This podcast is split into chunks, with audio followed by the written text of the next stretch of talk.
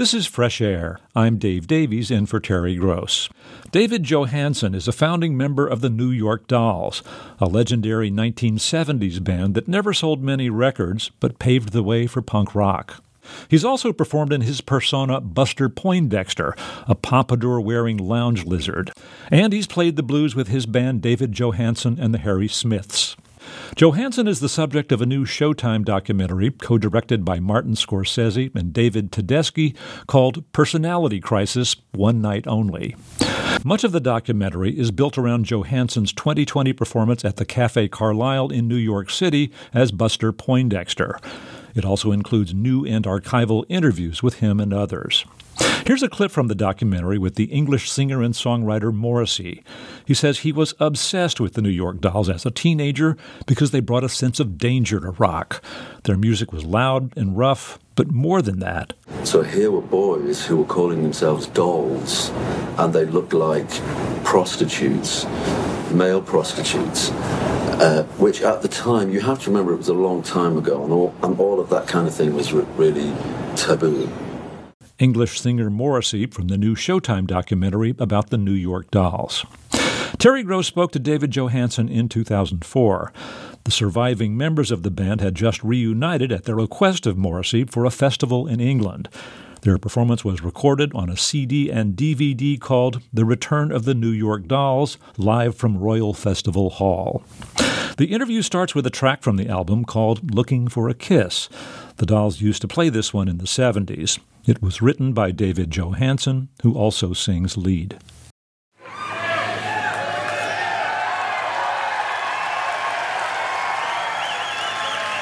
When I say I'm in love, you best believe I'm in love, L-U-V.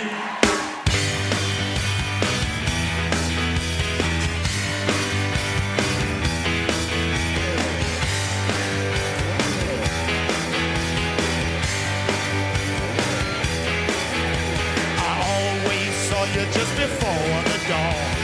All the other kids are just dragging along. I couldn't believe the way you seem to be. Remembering the things they used to say to me. I can go off every wasted time, cause I gotta have my fun. I gotta get some fun. I gotta keep on moving. Can't stop till it's outdone. This is never done. When I tell you got no time for this. I just gotta make it, can't afford to miss. If there's one reason I'm telling you this, I feel bad. I've been looking for a kiss.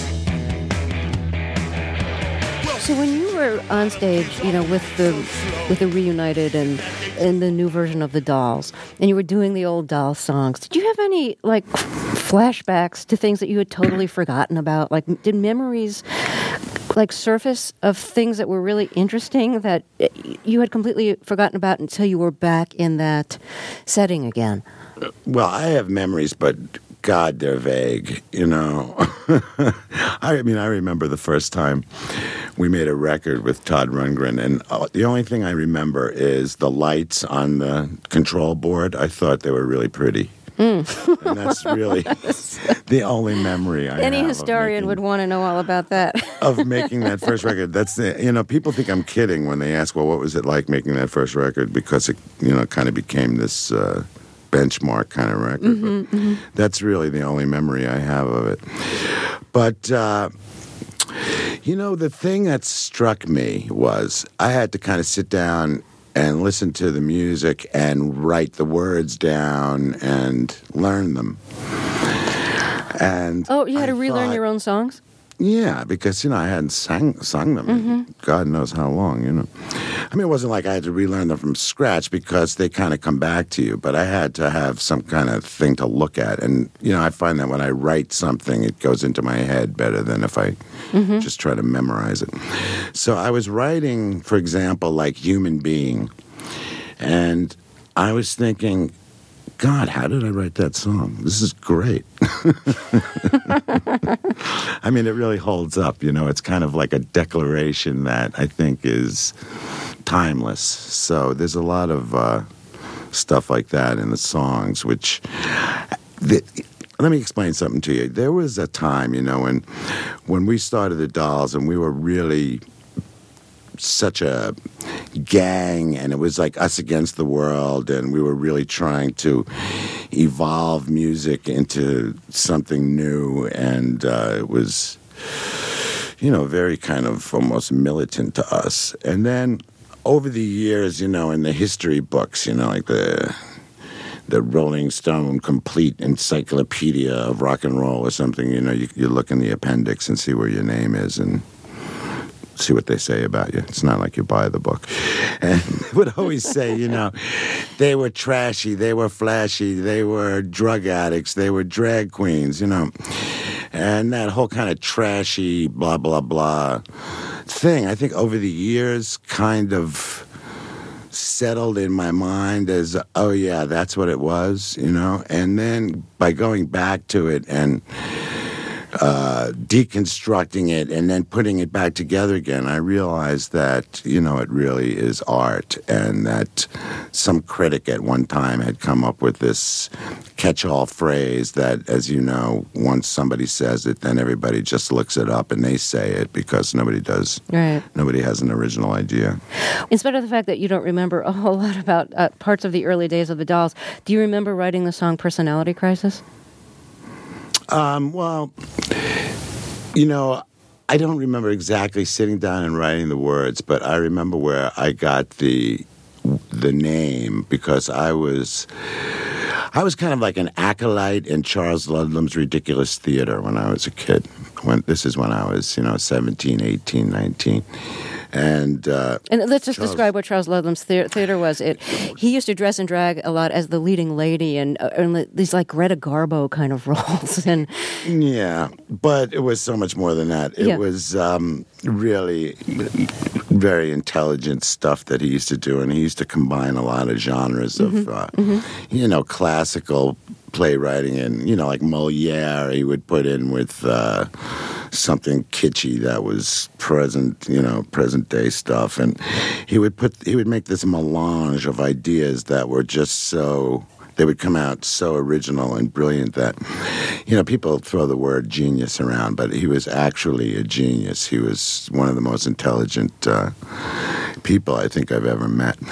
But i think one day he w- we were at a rehearsal or something and he just said Oh God, I'm having a personality crisis, and I just thought, oh, that's really good, and I wrote it down. You know, personality crisis, and that's really all I remember about uh, writing the song, and the song came from that.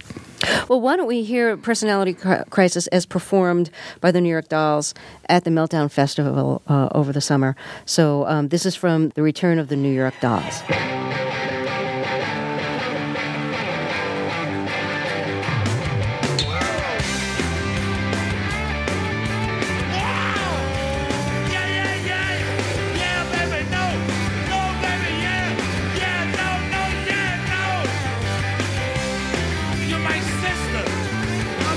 Your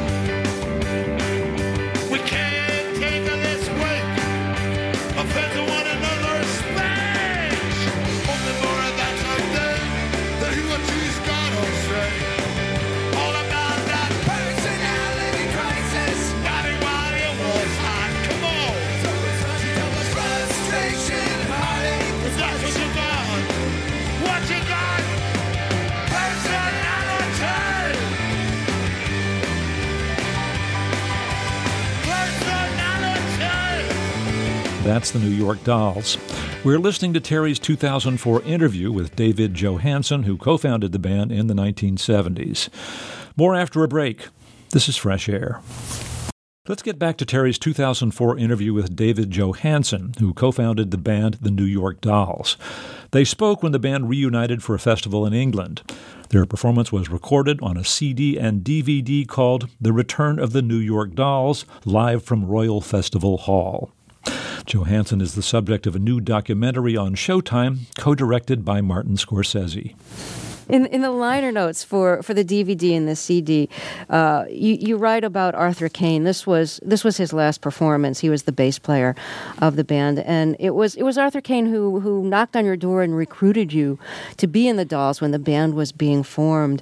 Um, uh, he he he died just a, a few weeks after the concert. Did you even know he was sick? No, and neither did he. Uh, it- you know, he had had this incredible life, Arthur, and he was just this really brilliant guy who had this incredible insight into uh, reality that was. It was just uh, one step to the left of probably the most radical people I had ever met at at that point. And I don't even mean, you know, politics. I just mean the way he saw things. And uh, they were always spot on. And he was just so brilliant to me. And then he kind of. He, he had been come from this family that was just like hell on earth, and uh, he got a taste for the booze and uh, went through like a lot of years of just being drunk all the time. And he would he got i remember he got to this point where you would just say hi arthur and he would just say woof. His only word became woof. Anyway he went through all this stuff. I mean i can't begin to tell you in his life. He fell out a window. He did this. He got hit by a car. He did this. He did that. And then he came out the other side and uh, he got involved with like you know the mormons and became the librarian at the family history uh, office at the mormon tabernacle. And he so he was like this mormon but with this really kind of demented uh, outlook on life that so he wasn't you know like a proselytizer.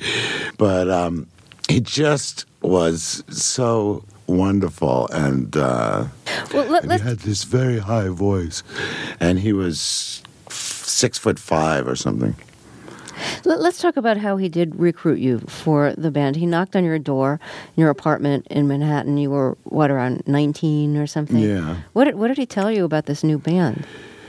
Well, there was a guy who lived in my building who I used to kind of, you know, jam with and strum guitars, and he was this Colombian guy who played bongos, and we used to just sit around and play music. And he knew Billy Murcia, who was the original drummer in the Dolls, and um, told these guys that uh, who were looking for a singer that I was a singer, and I was he thought I was a pretty good singer, and so. Uh, one day, Arthur was just at my door with Billy, and Arthur was about three feet taller than Billy, and he just said, uh, um, I hear you're a singer.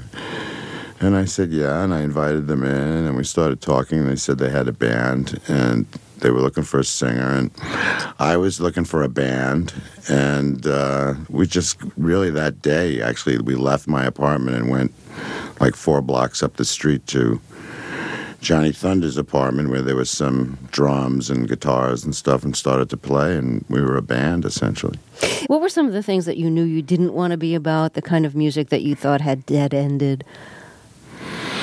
Oh, you know, at that time there was like a these interminable drum solos and you know what happens when the drum solo stops.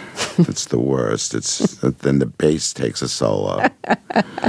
and stuff like that, you know. And we just wanted to kind of have some really wham bam songs. And I mean, for me, the whole thing was like, if you have to compare it to something like a Little Richard kind of presentation, and I can remember when I was really young and I would go to the Murray the K shows, you know, and I saw Mitch Ryder, and you know, these shows had 30 acts and everybody would come out and do two or three minutes. And mitch ryder would come out and do a med- medley of his three big hits. He would come out in like kind of like a tuxedo. And within 45 seconds he was half naked and sweating like a pig. And we just wanted to make an explosion you know of excitement so that's what was missing you know uh, rock and roll had become very kind of pedantic and meandering and uh, it was looking for something but it was like an actor in search of a play or something you know Um, now, on the album cover of the New York of the of the album, the New York Dolls, um, you're all dressed in this kind of trashy drag with a lot of eye makeup and lipstick. You're wearing a bouffant wig. I assume it's a wig. no it wasn't a wig it wasn't a wig. No. You teased your hair for it? Because very, Yeah, very they, well, somebody teased Somebody it. Teased it, right? tease it. And you're wearing what, what looks like capri pants and high heeled clogs, an open cardigan revealing your bare chest, and you're staring at yourself in the mirror of a makeup compact. Right. And the band's name is written in lipstick. Right. Um, for those of us who didn't get to see you on stage, how did that compare with how you actually looked on stage? Well, that was probably, you know, I mean, I think, you know, to the average civilian, it probably didn't look any different. But to us, we were like dressing up a little bit more, make it a little special for the um, for the record cover, you know. Um, you know, Sylvain was in the rag trade with Billy. They had this little sweater company and called Truth and well they sold it to this company called Truth and Soul. They used to make these poor boy sweaters. They had a loom and through that they knew a lot of people who uh, actually are very kind of famous designers now but who were just getting started and I think it was like Betsey Johnson and these uh, women that she used to work with, they had a store in St. Mark's Place, and they knew a photographer, and they knew a makeup guy, and they knew this and that. You know, we didn't know anything about that, so I think they helped to facilitate that photo session. What inspired your interest in or willingness to be in a kind of drag for performances? I mean, you mentioned you had been with um, with the, Charles Ludlam's Ridiculous Theater, and drag was often a part of their performances in in theater. Um, so, where did you see it fitting into your music? Well, you know, we were on, we were, you know, the the hotbed of uh, revolution at that time was, you know, St. Mark's Place and Second Avenue, and through that, you know, it's there were so many artists there, and uh, you know, actors and people who were doing these plays, like the ridiculous people, and there was, you know, filmmakers and poets and painters, and and uh, we were the band of that crowd. I mean, it wasn't like we were the band of even New York City. You know, we were the band basically of the East Village. You know, and. Um, it wasn't so much like a sexual thing because you know like sexuality refers to like biological aspects it was more like a gender thing you know and uh, gender is like you know, like the cultural differences that grow up around the biological differences. So, um, so instead of like male and female, like gender is really masculine and feminine, right?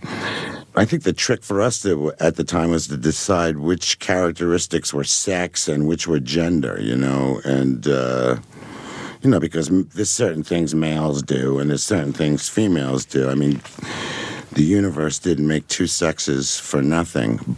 Did a lot, lot, lot of people early on assume that you were gay because of the way you dressed in performance, or because of the Um. I don't know. I don't know. I mean, it was obviously we weren't gay. I mean, you know, I.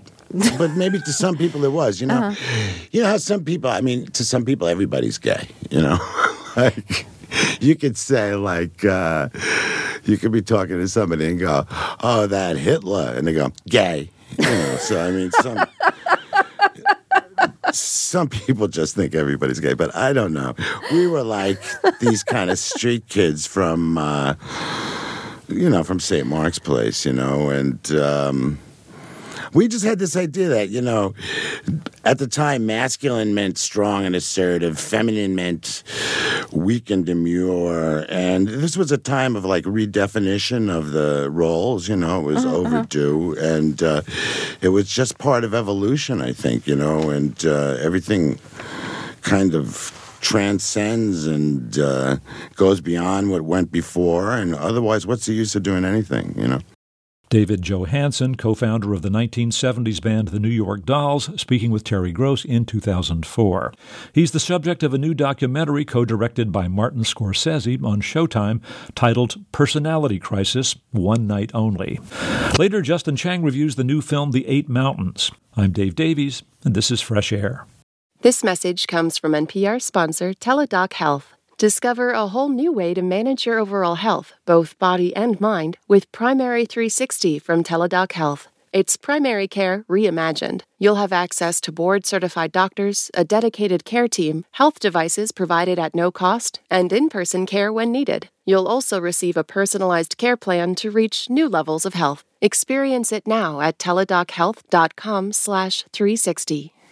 Hey, this is Seth Kelly, producer at Fresh Air. And this is Molly Seavy-Nesper, digital producer at Fresh Air. We co write the weekly Fresh Air newsletter. It's recaps of the week, staff recommendations, gems from the archive, and a glimpse at who's coming on the show soon, all in one place. It's also a fun peek behind the scenes what goes into the producing and editing of the interviews, and a chance to meet the people who make Fresh Air. You can subscribe by going to whyy.org slash fresh air. You'll hear from us soon. Now, back to the show. Let's get back to Terry's 2004 interview with David Johansen. In 1971, he co founded the band The New York Dolls. The band never sold many records, but it's become something of a legend, in part for setting the stage for the punk rock movement. Johansen later performed in the persona of lounge singer Buster Poindexter. A new documentary co directed by Martin Scorsese and David Tedeschi titled Personality Crisis One Night Only about David Johansen is currently streaming on Showtime. When Terry spoke with him in 2004, the surviving members of the band had reunited for a festival in England. Their performance was recorded on the CD The Return of the New York Dolls, live from the Royal Festival Hall. The band was so originally so used to performing in like in Manhattan in the village where, where people like knew the band the people who came were a part of the same like arts subculture that the band right. was a part of. But when you went on the road in America did you start playing in places where people weren't uh, kindred spirits in the same way and they didn't necessarily get what you were doing and didn't know how to react to it?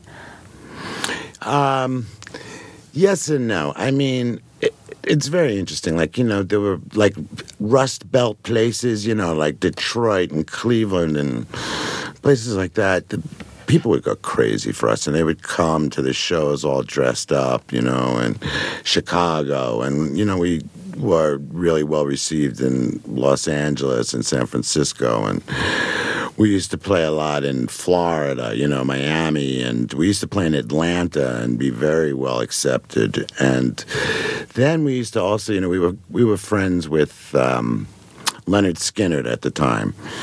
Uh, we were kind of kindred spirits, and we was we would go on tours of like state fairs and like tertiary markets in Missouri together, and. Uh, we would have a great time, you know.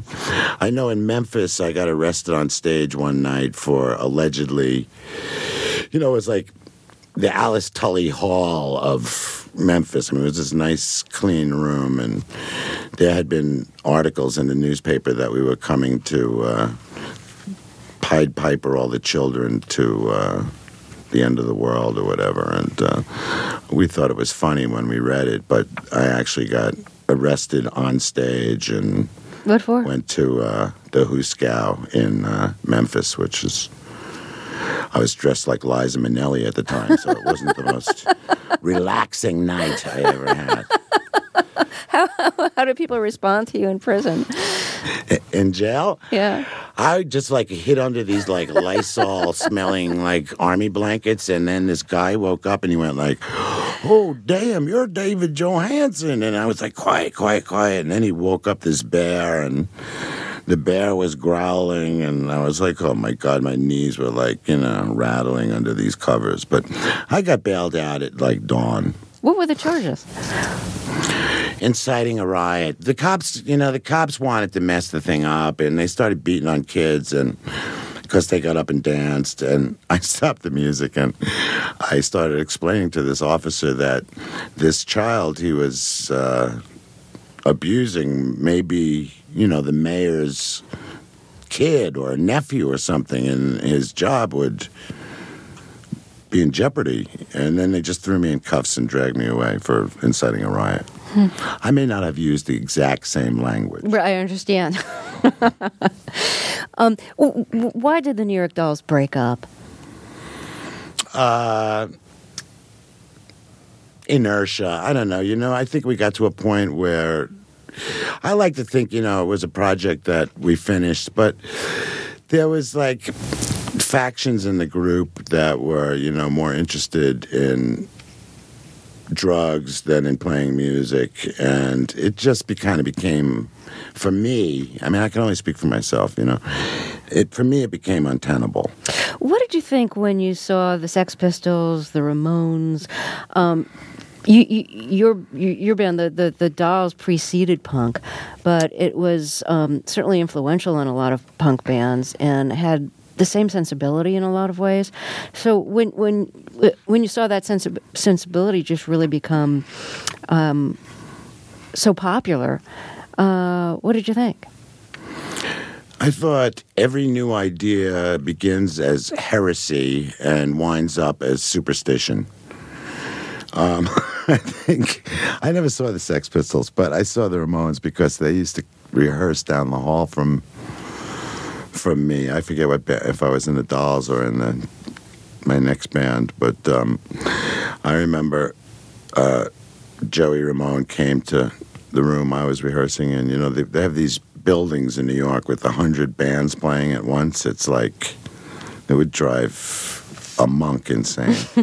and uh, he came by and said that he wanted me to come down the hall and hear his band. And I went down the hall to hear his band. And I, I probably said, you know, you're a nice guy. Why don't you just give up? You know, I told the Talking Heads they should give up. I mean, I would be the worst A and R man in the history of show business because I tell all these bands who, when they're beginning, that you're a good kid. Why don't you get a real job and a house? You know. So I don't. What do I know? I didn't think anything about it being influenced by me or anything like that. It was just probably I had a headache and the music was really loud. I want to skip ahead to the 80s and 90s when you performed a lot as Buster Poindexter. And, um, you know, the, the, the New York Dolls were so um, into a kind of pre punk sensibility and uh, we're, we're very high energy and um, very raw. Um, and, you know, Buster Poindexter is uh, much more of a kind of lounge, more Vegas oriented kind of persona. You know, uh, instead of in in in in in in, uh, in drag on the cover, you know, the Buster Poindexter character is in a tuxedo, um, and It's all drag, Terry. well, that's the thing. No, no, but that's exactly the You thing. know, I mean, I mean, uh, Birkenstocks are drag. exactly. You know what I'm saying? Yeah, Everyone exactly. is like, everybody, everybody is saying something with their clothes. You know. So have you always felt like you were standing back and knowing that that any any kind of drag that you were putting on, any kind of outfit or whatever you were putting on for performance was always that that you always knew it was some kind of drag or another. Yeah. Yeah. Um, you know, the thing with Poindexter is we st- there was a little club, uh, like a saloon, an Irish bar around the corner from my house. I was living in Gramercy Park. It was two blocks from my house, and it, it was kind of like my watering hole. And they would have bands there like Joe Turner or Charles Brown or Big Maybelle, and they would do residencies there.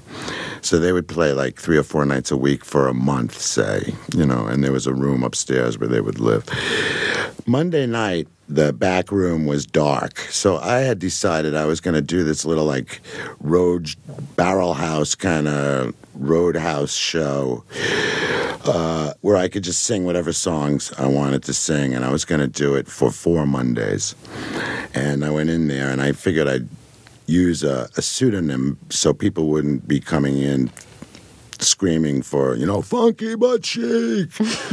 so um, I went in to do that, and I just picked whatever songs. I had been listening to a lot of jump blues at the time, but I also did, you know, like the Seven Deadly Virtues from Camelot, and, you know, whatever, just whatever songs I wanted to sing. And by the end of four weeks, I started doing weekends and it just kind of organically built into this. It started out as a three piece band and wound up as like a 15 piece band. So i think by the time it got to the national awareness it did have this kind of vegasy kind of uh idea to it, but it started off more kind of like the Louis Prima days in the 50s of Vegas. You know what I'm saying? Right, right, right. Well, that image was encouraged, like on the cover of the Buster Poindexter album. You're you're drinking um, a martini Right. in a tuxedo with your pinky raised. And then I was back on. See, I was walking to work. I was making a nice living, and Mm-hmm. then we had a hit, and you know, all went to hell because we had to go back on the road. Right. Well, I want, I, want, I want to play something from the Buster Poindexter era, and um, Don't play hot, hot, hot. no, no, I wasn't going to. I was going to Thank play. God. Were you really tired of it? It's the bane of my life. Oh, I was going to play Bad Boy. okay. W- w- tell me why you recorded this. This is a cover. Well, I don't know. It's just a good song. Uh, it was written by Lil Armstrong, and I always liked it ever since I was a kid. Yeah. Okay. Well, let's hear it. This is from the Buster Poindexter album.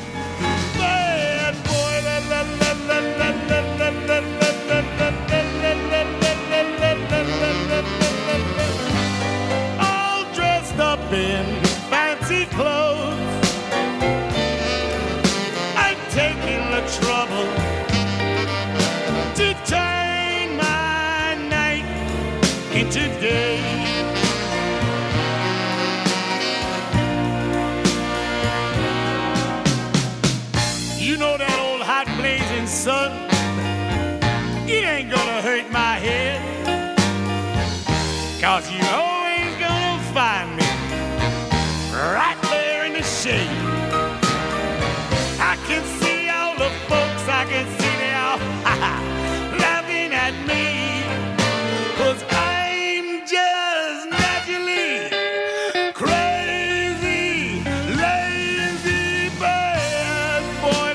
Bad Boy from David Johansen's album Buster Poindexter. David Johansen is my guest, and his first band, the New York Dolls, uh, has a reunion concert that was just released on CD and DVD. Um, it seems to me that y- you've had so many different characters you've inhabited as um, as a as a performer, and, and I'm wondering how much you think your uh, uh, career as an actor has come into play in your career as a musician. You know, because before you were even in the New York Dolls, you were with the Ridiculous Theater Company in New York, and over the years you've been in you know a lot of movies as well.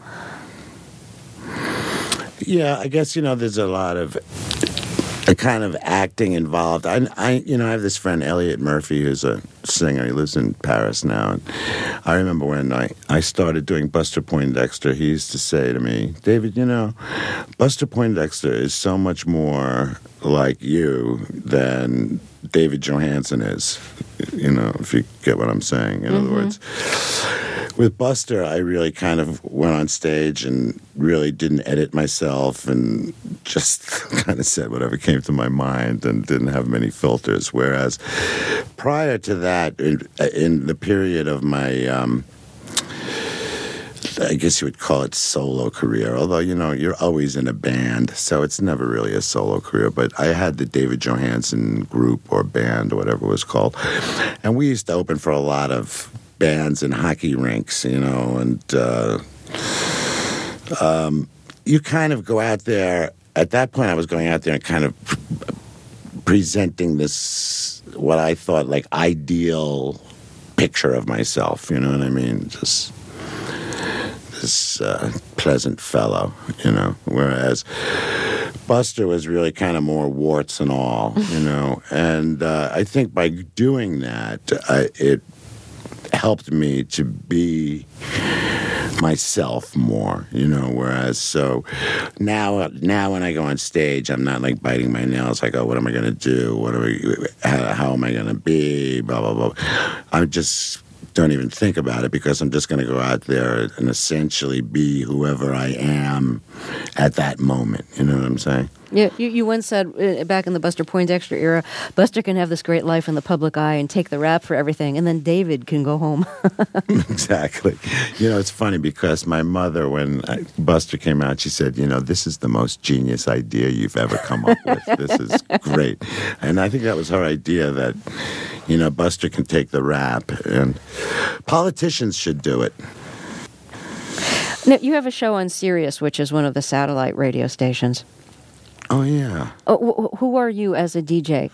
Are you just yourself, or do you have a? a I have a show called uh, The Mansion of Fun. Uh huh.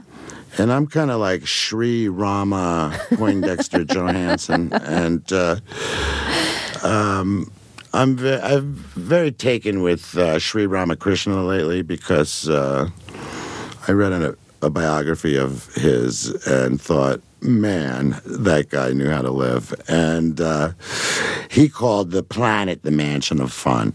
So I've named my show after that. And uh, I play a really diverse uh, bunch of music. You know, I play salsa, opera, blues, uh, rock and roll, um, you know, you name it. I play a lot of Nino Rota music. I play, you know, whatever tickles my fancy. So it's really completely free form. And I speak a lot of uh, kind of Ken Wilber type uh, forward thinking philosophy.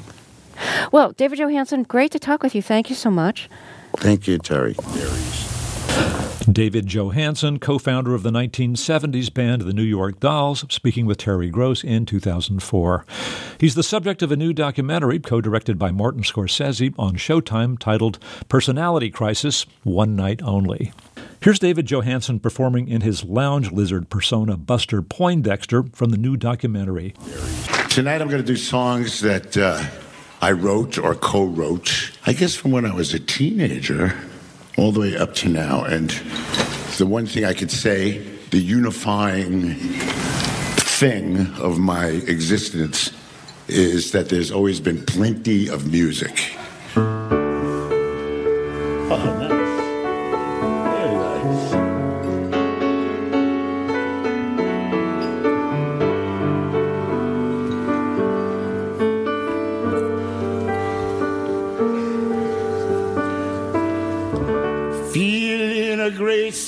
Sadness today. I don't wanna shush it or shoo it away. It belongs to the whole world, the boys and girls. It ain't just mine. Like joy and love, it's always there. I don't know how I tune in or why that I care, but I can't pretend it don't feel like the end and everything is fine. I feel exiled from the divine. Me and these sad friends of mine, we just waiting down here, drinking beer and losing time.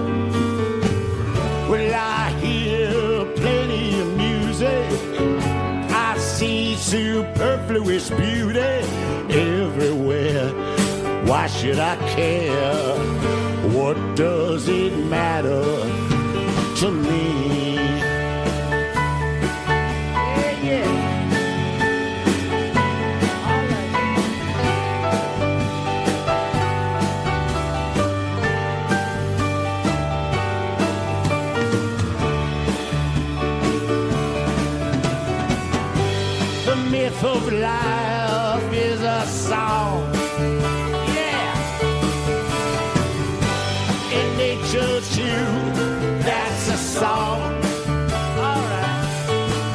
Coming up, Justin Chang reviews the new film The Eight Mountains.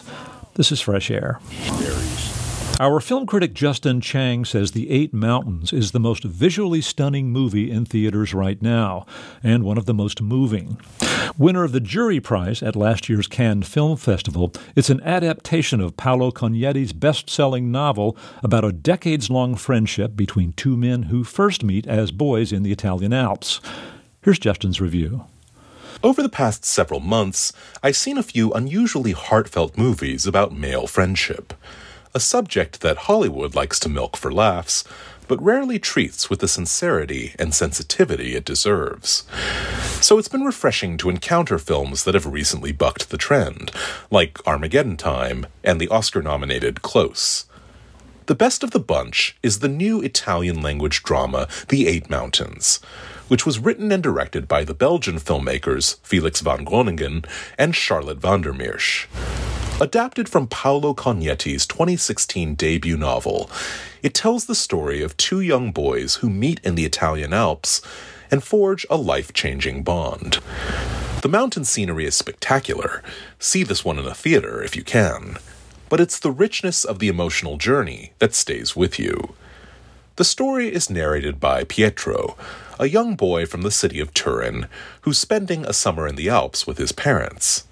It's there that he meets another boy about the same age, named Bruno, who lives on a small farm nearby. They become fast friends, and the mountain, with its scenic lakes and lush valleys, makes for a stunning open playground. The movie captures the rambunctious, rough and tumble joy of their time together, which is innocent and perfect, and of course can't last. Summer ends, Pietro returns to Turin, and Bruno remains behind in the mountains. Apart from one brief meeting as teenagers, they don't really see each other again until decades later, when they're fully grown men.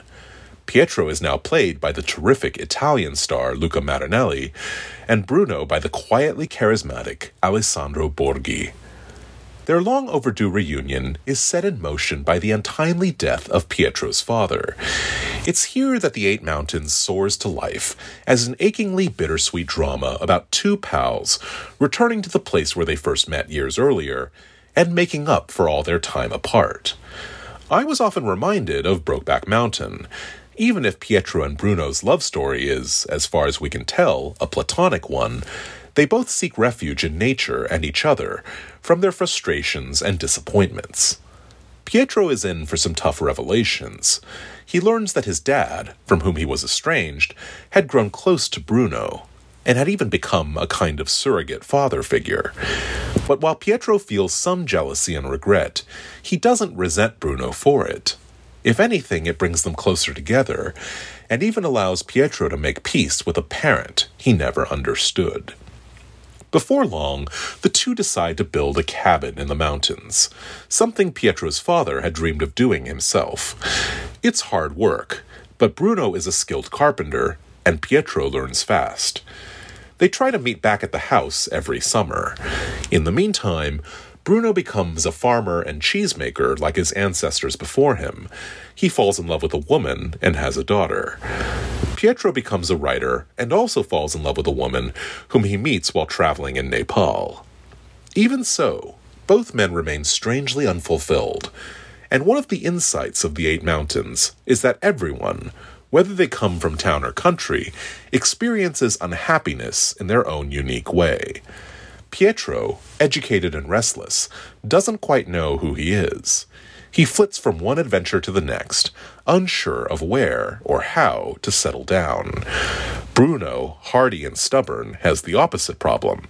He can't envision a life for himself away from these mountains, even when his bills begin to mount and the farm begins to fail.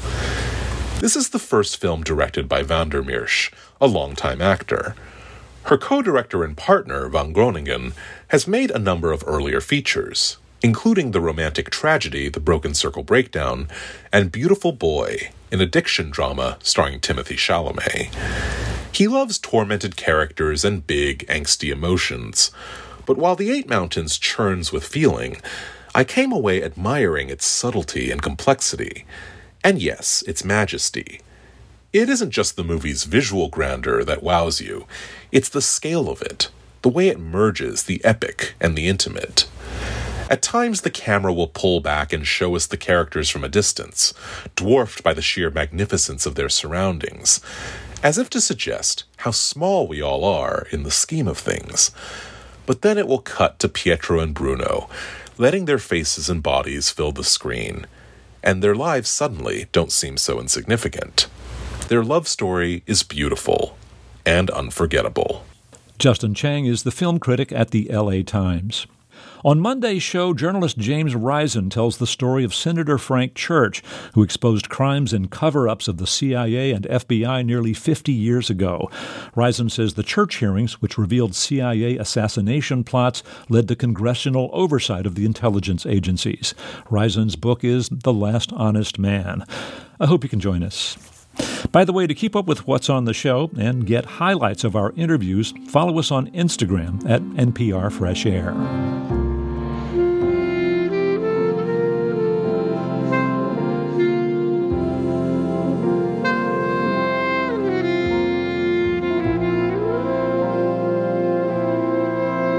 Fresh Air's executive producer is Danny Miller. Our senior producer today is Roberta Shorrock. Our technical director and engineer is Audrey Bentham, with additional engineering support from Joyce Lieberman, Julian Herzfeld, and Al Banks. Our interviews and reviews are produced and edited by Amy Salit, Phyllis Myers, Sam Briger, Lauren Krenzel, Heidi Saman, Teresa Madden, Anne Marie Baldonado, Thea Chaloner, Seth Kelly, and Susan Nyakundi. Our digital media producer is Molly Seavy Nesper. For Terry Gross, I'm Dave Davies.